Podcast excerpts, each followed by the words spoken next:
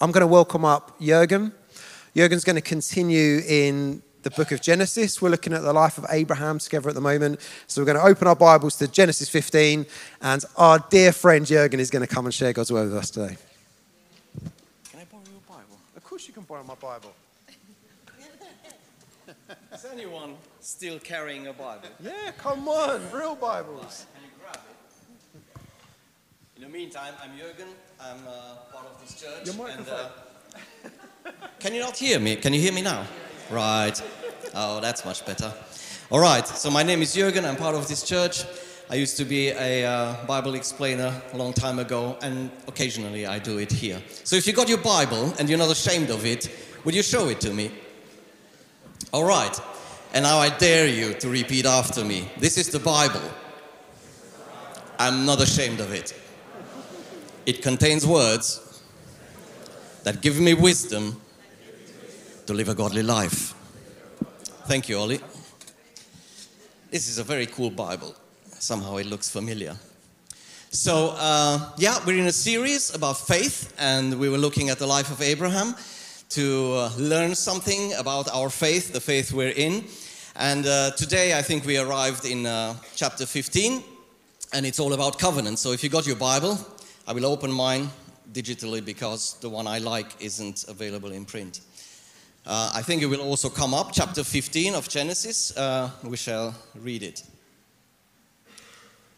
After these things, the word of Yahweh came to Abram in a vision, saying, Do not be afraid, Abram. I'm, with, I'm your shield, and your reward shall be very great. Then Abram said, O Yahweh, my Lord, what will you give me? I continue to be childless, and my heir is Eliezer of Damascus. And Abram said, Look, you have not given me a descendant, and here a member of my household will be my heir. And behold, the word of Yahweh came to him, saying, this person will not be your heir, but your own son will be your heir. And he brought him outside and said, Look towards the heavens and count the stars, if you're able to count them. And he said to him, So shall your offspring be. And he, that is Abram, believed in Yahweh, and he reckoned it to him as righteousness. And he said to him, I am Yahweh who brought you out from Ur of the Chaldeans uh, to give you this land and to possess it. And he said, Oh Yahweh God, how shall I know that I will possess it? And he said to him, Just give me a sec. All right. And he said to him, Take for me a three year old heifer, and a three year old female goat, and a three year old ram, and a turtle dove, and a young pigeon. And he took for him all these and cut them in pieces. And he put each piece opposite the other, and the birds uh, of prey did. What was that? But the birds of prey, he, the birds he did not cut. And the birds of prey came down on the carcass, but Abram drove them away. And it happened as the sun went down, and a deep sleep fell upon Abram, and behold, a great terrifying darkness fell upon him. And he said to Abram, You must surely know that your descendants shall be aliens in a land not their own, and they shall serve them, and they shall oppress, oppress them 400 years. And also the nation that they serve I will judge. Then afterwards they shall go out with great possessions.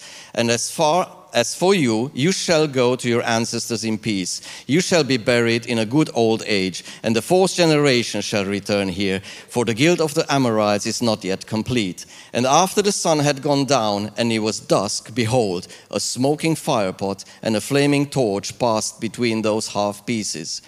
On that day, Yahweh made a covenant with Abram, saying, To your offspring I will give this land from the river of Egypt to the great river, the Euphrates River, the land of the Kenites, the Kenizzites, the Kadmonites, the Hittites, the Perizzites, the Rephaim, the Amorites, the Canaanites, the Girgasites, and the Jebusites. So that's chapter 15.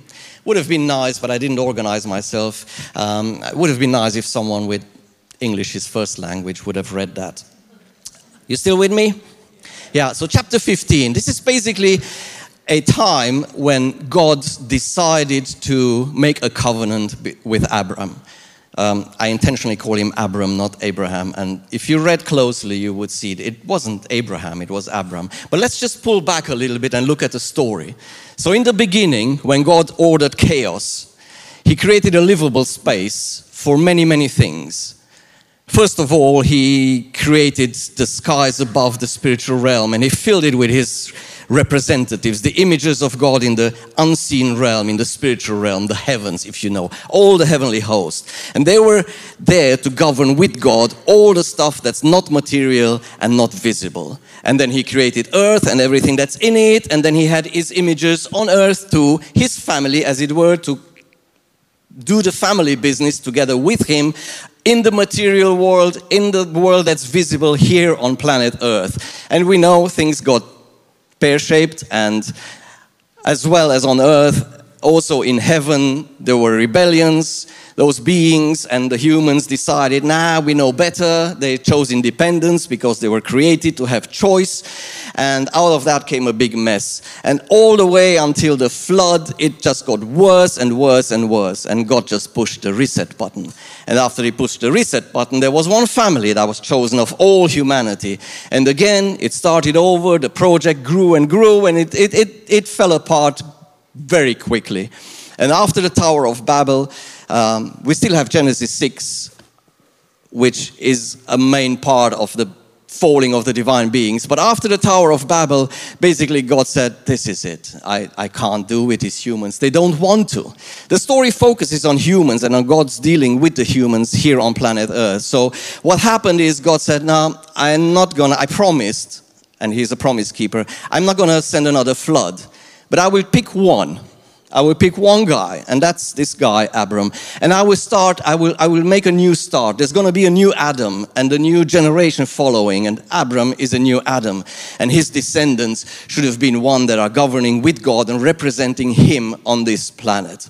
So, so far, so good. And uh, God called Abram, and it took a while until he left, but eventually he moved all the stuff he had, because he had a lot, and moved to a place he didn't know. He didn't know where he was going. And it's sad because if you don't know where you're going, you don't know when you arrive. And that was the whole point. He had to trust God on every single step. And he went on and he, you know, you had all the other things that we heard in the last weeks, God dealing with him. But here he said, you know what? Yahweh said to him, you know what? Let's make a deal. Let's make a deal. Okay? We, we set the terms of the deal and then we agree because you know, I've been looking at you and you've come a long way. You've been a pagan worshiper of all kind of things up in the sky and down on earth. And I asked you to follow me and you said yes. So that was actually good. You've come a long way and now here you are and I want to make you great. There is something in you which you don't know yet, but it is there, and I will bring that out. There's a kind of loyalty in you and a kind of trustworthiness almost, and I will build on that. And this is the covenant. Now we have to talk about covenant because very rarely do I hear that word used today. What is a covenant? It's a deal, it's a contract, it's a pact. And you might think, oh, we don't do covenants these days. Yes, you do. Yes, you do. I would assume that quite a few of you own a house or are on the way to own your house. Well, when you started, you probably went to some money lenders, could be a bank or some other ways, and, and you know, you signed papers. Now that's a deal, and it's binding. To me, it's mind blowing. You use some ink to put it on some other stuff, and that is binding? Yeah, it's your signature. Well, it went all digital now. You can use your thumb or just do a digital signature. But the thing is, it is binding. So we, we know what contracts are. Now, during the time of your mortgage, did you ever think of being sloppy with your money? No? Why not?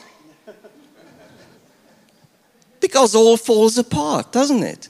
You, you can't. You have to restrict yourself. You have to budget really carefully to be able to eventually pay back everything and own that house. But that was the deal, wasn't it? Look, I lend you this money and you promise you give it back to me monthly.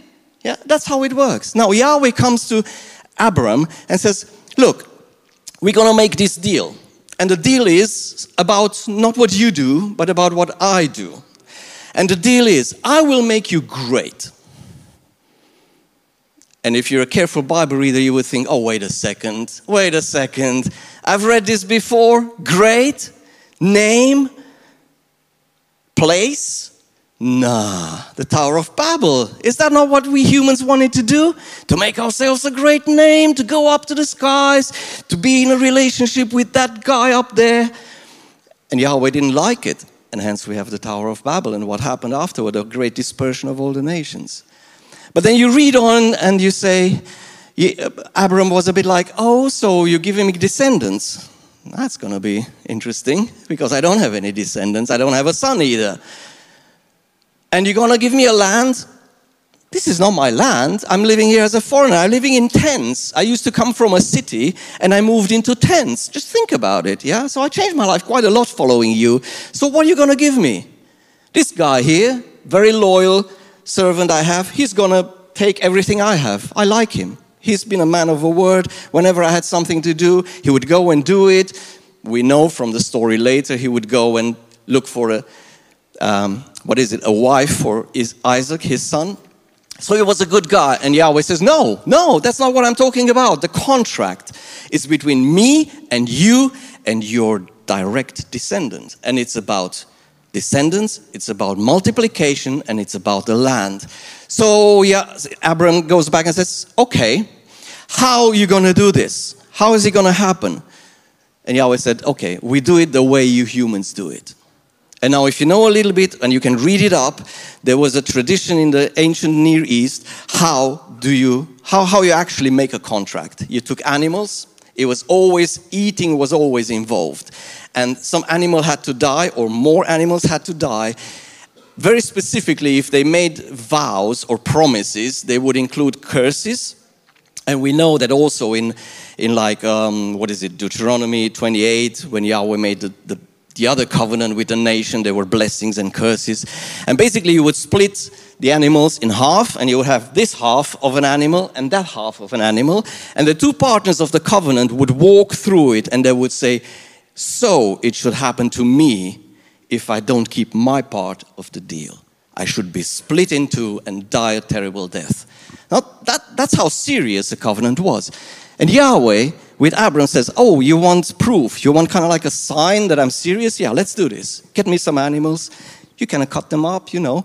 And then you would expect them both to walk through it. Guess what happens? We read the story. What happens? It's evening,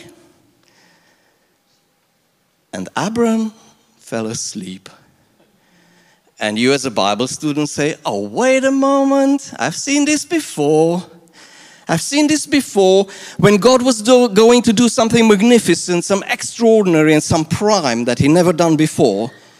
Usually, someone falls asleep.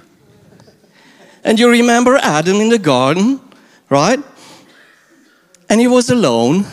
And God says, Okay, I'm going to fix this. I'm going to do something I never done before. And Adam fell asleep, and God created the woman. The woman is a miracle, really. It shouldn't have happened, but it did. And now we're so grateful, aren't we? Aren't we? Yeah, no, it should have happened. Come on. But now you see Abram sleeping, and you, as a Bible student, instantly open your eyes and said, I have to be careful how I read this. Because this is an exceptional, extraordinary moment. So, what happened? Abram slept, and this fire pot and flame, which in the old scripture is used as a symbol for God's personal presence went through the animals. And you think, there was supposed to be two. Why is only Yahweh walking through the animals? Well, little clue.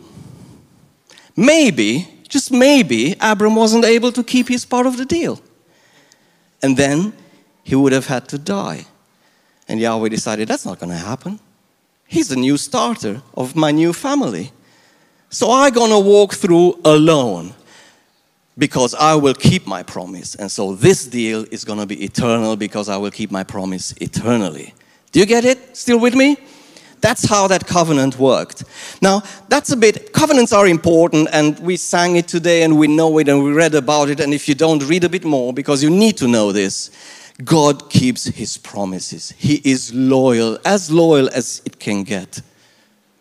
But then you get chapter 16, which we won't read, And Abram's wife becomes a little bit impatient. He said, Look, this whole kingdom thing, this whole nations, this whole place thing doesn't really work, does it? And it wasn't so unusual what she did. He said, Look, this is this female slave I have. Have her as a wife. That, that's basically, she's been elevated almost to her own level. And then, Abram, you know, you do what you have to do, and then you will have a son, and he will be your heir, your heir. He will have everything, and God's promise is going to be fulfilled. We know how that went. Didn't go well. God loved, Yahweh loved Ishmael and all his descendants, and there are great promises for all the descendants of Ishmael. Also, he loved Isaac later. But the chosen one was Isaac, okay, the one that had to come. But this chapter in between, you think, why, why, why is this there? What does it show us? Well, it showed us that Yahweh was right. Yahweh was vindicated in his decision to walk alone through those half animals. Abram couldn't keep his deal. God said, I will supernaturally birth a nation.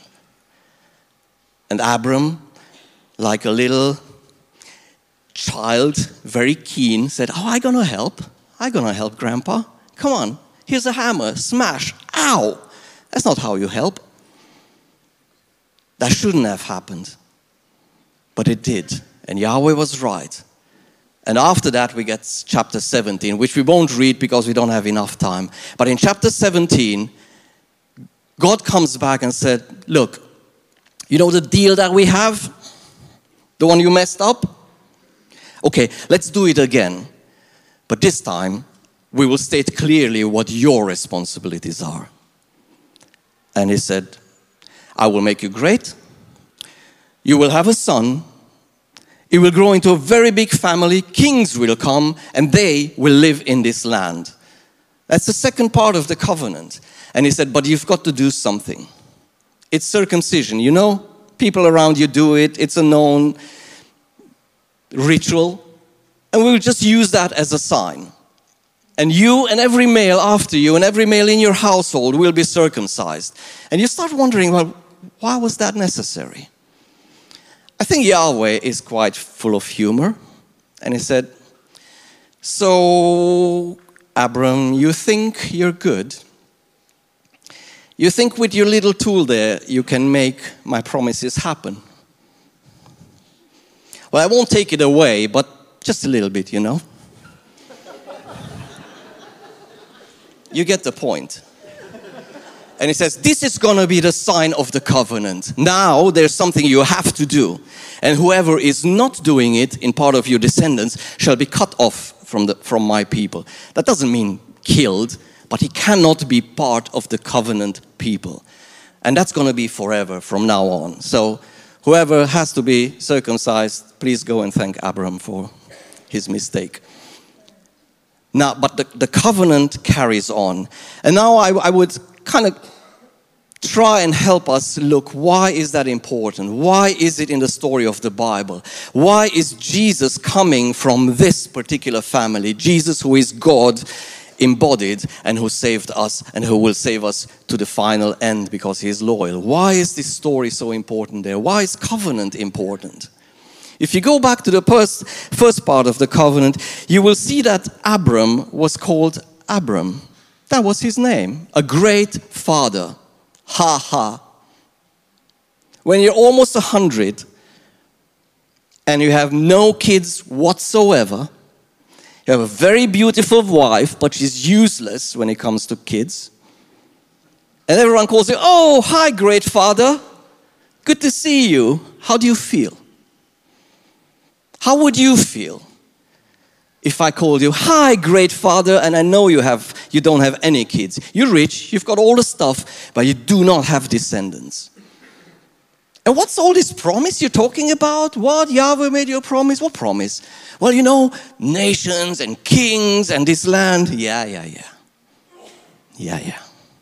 And in the second part, in chapter 17, you will see that God changes Abram's name into Abraham which is a father of multitudes. Now that's a change. And if you're a Bible student, you stop again and think, well, I read my Bible. There's several other times when names have been changed. One of the direct descendants of Abram, or Abraham, which is Jacob, had his name changed. And you go on, and there's some, some weird name changes, like Daniel when he went into exile, his name was changed. Name changes are so important. People believed in their names. And we today sing, but we have no clue what we're singing. We sing, Oh, in the name of Jesus. Have you ever thought what that means? Have you ever thought what that means? That's around a rabbit hole for another time. But the, his name has been changed, and every single day his wife wouldn't call him darling anymore, wouldn't call him Abram anymore, would call him Abraham, father of multitudes. Now, if you hear that long enough, maybe you start believing it. Maybe you start believing it. And I would, I would kind of like feel we should, we should close it here and come to some conclusions. Has your name been changed? Think about it. Probably not really, but metaphorically. If you entered into this covenant with God, if you pledged your allegiance to Yeshua, the Messiah, the King, the promised one, then you become part of another family. And as you would when you're adopted, you take on the name of the head of the family. Now, who is this second Adam? Who is this new Abraham? Who is this new guy who started a new generation, a new race, if you want? Well, it's Jesus. And who is he? He's the Christ. And guess what? Other people in the ancient Near East looked at the first disciples of Jesus and said, They look so much like Christs. Oh, hello, Christs. How are you doing today? And we see that our name has been changed. We call ourselves Christians today. But do you know what that means? That means you're an imager of Christ. You try to live your life just like He did. And just like He tried to live the life that He saw in His Father, because Jesus said, Look, I'm, I'm not doing anything new. I only do what my Father already did, and it keeps doing. And so should you.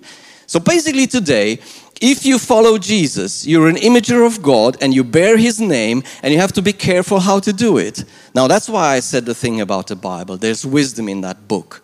How do we live this life? How can I live a life of covenant? Now, in modern Christianity, we don't talk a lot about covenant, but that has to be fixed, and we start today, okay? Deal? Deal, you said it. Now you're bound. Now, seriously, we have to talk about covenants because if Christianity is an option, or if you think you do God a favor, or your friend, you're doing your friend a favor because he invited you to church, forget about that. It's about you relating to God directly without any kind of priestly intermediate. But that comes with a deal. God promises to be your Savior and God forever, and He will keep you forever but there's a little bit that you have to do. No, it's not circumcision, it is following the terms of the covenant. And you go, no, there are no terms of the covenant. Yes, they are. There is a new Moses in the countryside out on a mountain in Matthew 5, 6, and 7, and he says what his kingdom is going to be like. We call it the Beatitudes or whatever the Sermon on the Mount or whatever it's called um, in, in your translation of the Bible. And there are the terms of the covenant. You cannot follow Jesus without keeping your part of the terms of the covenant. What was credited to Abram as his righteousness or as his vindication? He believed Yahweh. And if you read a bit closer, I think it's in chapter 17, you will find Yahweh says, I knew that he will pass all these commandments and all this way of life on to the next generation.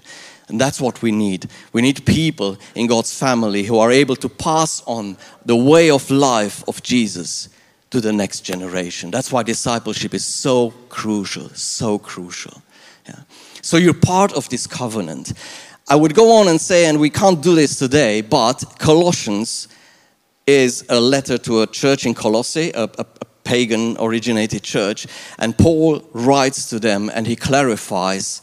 And basically, the conclusion for today that's all I want to say. We shouldn't say anything about Christian baptism that we cannot say about circumcision.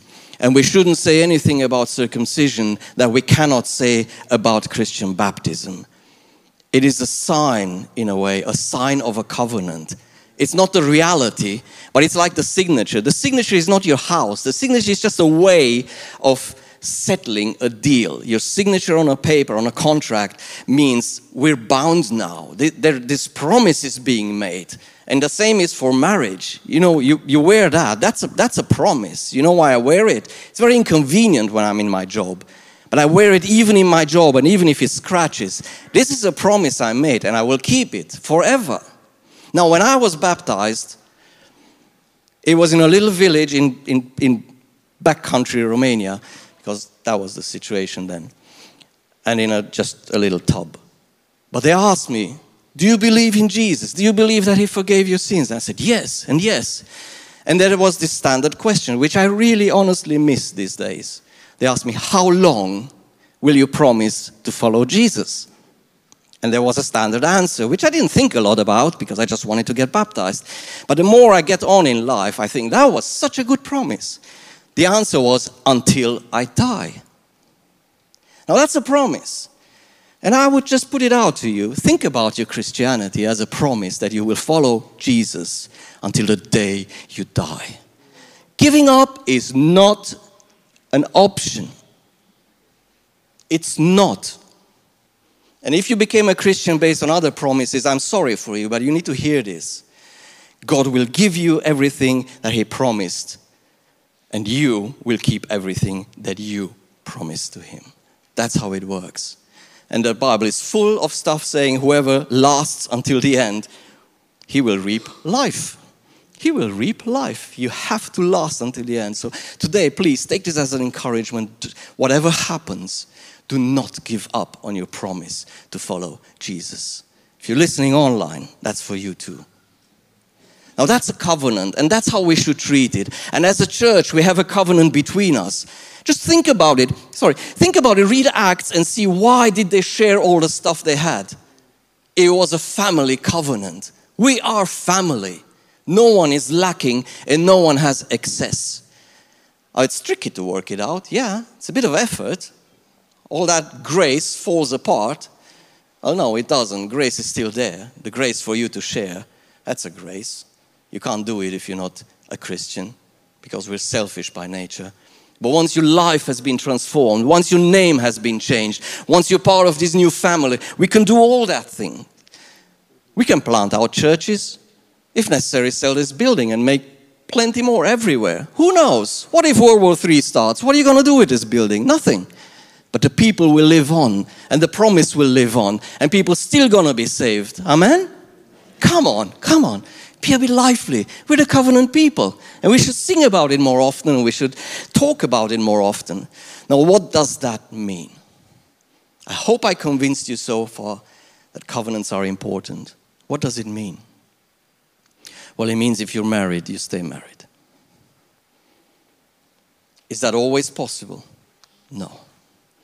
No. And it's heartbreaking and it's, you know, just painful. But it should be. You keep your promise. I think when people get married, if, if, if it was my choice, I would make them write their own vows just because you have to think about it. And today you listen to the so-called promises or vows when, when people get married. They're like, oh, I love you like the sun and like the stars and you're my moon and you're my sunshine and what. It's just about now. What about the future? There's some old school promises there sound a bit better. In health, but also in sickness, in riches, but also when we're not rich, and in a sunny day and on a stormy day, we'll stick together. That's how it should be. It, it kind of makes more sense. Because I want to point out something. In that sleep, Abram had a vision in chapter 15, and Yahweh speaks to him. And there's one promise no one wants to get. Do you remember what it was? Your descendants, they are not here yet, but when they come, they're going to be many. And they're going to be slaves. And we sing, all of God's promises are yes and amen. Well, indeed. But did you think of that promise particularly? Did you think about Jesus when he said, Yeah, you know, you're welcome to enter the kingdom, but there's a lot of suffering if you want to enter it? We don't talk about that promise, but that's a promise. Do you know that He will keep it? So you rather buckle up and make sure you keep your part of the deal. Because he, say, he will save you out of the dragon's den if it's necessary. It was the lion's den, but I had to do this. He will save you out of that. Look at Daniel. Look at Peter. I just read um, yesterday morning, you know, when Peter went out of prison, just angels come. If it's necessary, angels will come. Take your chains off. You will walk out back into the lion's den and you will preach the gospel again. That's what he does, but you have to do your part. Please do not be afraid of suffering. Do not be afraid of the things that are inconvenient because every faith has to be tested. I will, I will draw to a close quickly, but I would say this your faith is and will be tested. And when you come out of it, not alone, not alone, with Jesus walking with you through it, you will come out more powerful. If it doesn't kill you, it makes you stronger. The good news is it can't kill you, so it has to make you stronger. And in the end, you will stand, and in the end, God will get the glory because what He thought about you, that you can make it in Christ Jesus, was vindicated. Yes, you made it. And then again, in the end, you will get a new name. Remember? Revelation. So, how do you keep promises these days? Well, if you've got a mortgage, make sure you pay. Forget about your holidays if you can't afford them. Downsize your car or whatever it is. Just keep your promise. If you said you're going to be here 10 o'clock on a Sunday, that's a, that's a social contract we have, isn't it? When, when does King's start on a Sunday, the meeting? Well, 10 o'clock. Everyone would say 10 o'clock. It never starts 10 o'clock. Or does it? Maybe it does, but not when I'm here. So, how about how about we become serious about that's a social contract i mean we have to leave our houses and move and traffic and everything we yeah you see i, I want to make it really really practical because it's in this nitty gritty tiny things where we show our loyalty and faithfulness. Stay loyal. Do you have friends? Did they upset you? Make sure you go back and, and try and sort it out. It's not always possible, but try to, because friendship is one of the most beautiful covenants, which are, they shouldn't be binding, but yet they are. Look, look at David and Jonathan. I know you're going to be king, but just make sure, promise me, you will treat my descendants well. And David said, Yeah, if that ever happens that I'm going to be king, it will happen. Okay? I think the band can come up. And I, I would like to take us to a place where we think about how do we keep promises? How do we keep our covenant? I want to invite you alongside me to just look at ourselves. Maybe it's a bit introspective, but think about yourself. Are you really, really wanting to follow Jesus until the day and minute you die. Because if Jesus doesn't come back quickly, you will die. But I'd rather die well. I'd rather go in peace to my ancestors, as Yahweh said to Abram. Think about your new name. Think about what that means when you're in your workplace, in your neighborhood, in your family. Think about how you keep your promises to your kids. Don't be cheap promising them stuff you can't keep. If you made a promise that's to your disadvantage, keep it, and God will honor you. The Bible speaks about that clearly. We don't have time to go into all this. I would like to encourage you to come on on this journey I'm on, to shape my life after what I read in the Bible, to keep my promises, to be loyal if I can. Do you understand with me?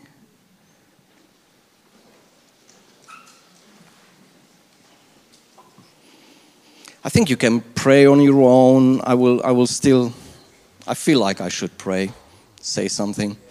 That's how we finish things. We respond to God. Father God, Yahweh, Creator, you who came in Jesus to rescue us, you who have kept all the promises so far, you will keep them all to the end.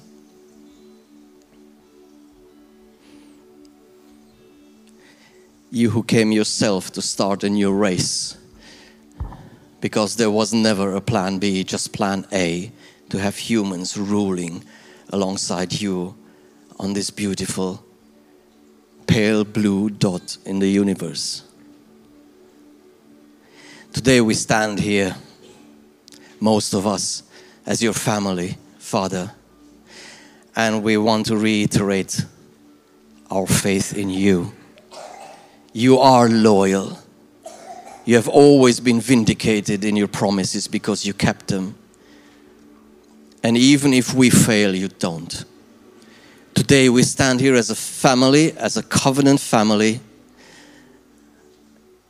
and we revise our attitude towards the covenant. And we revise our attitude towards promises we make generally. And we say, Father, please give us grace. Sometimes it requires dying to keep a promise. Sometimes it's a great disadvantage. But you went through the cross, Jesus, just to show us what it, what it means to have covenant, loyal love. We have this beautiful, beautiful scripture in Romans 5 that says, This love, your love, has been poured into our hearts through the Holy Spirit that has been given. Everything that's needed to keep our promise to you is there. So please let us see it and let us use it every single day. Let us stick together to the mission you called us to. Let us stick together to praying and helping each other, praying for and helping each other. Let us stick together to revisit your word all the time because that's where life comes from. This wisdom, how to live this life. We submit ourselves to you, great God. We're all yours and you're all ours. You are God and we are your people. Amen.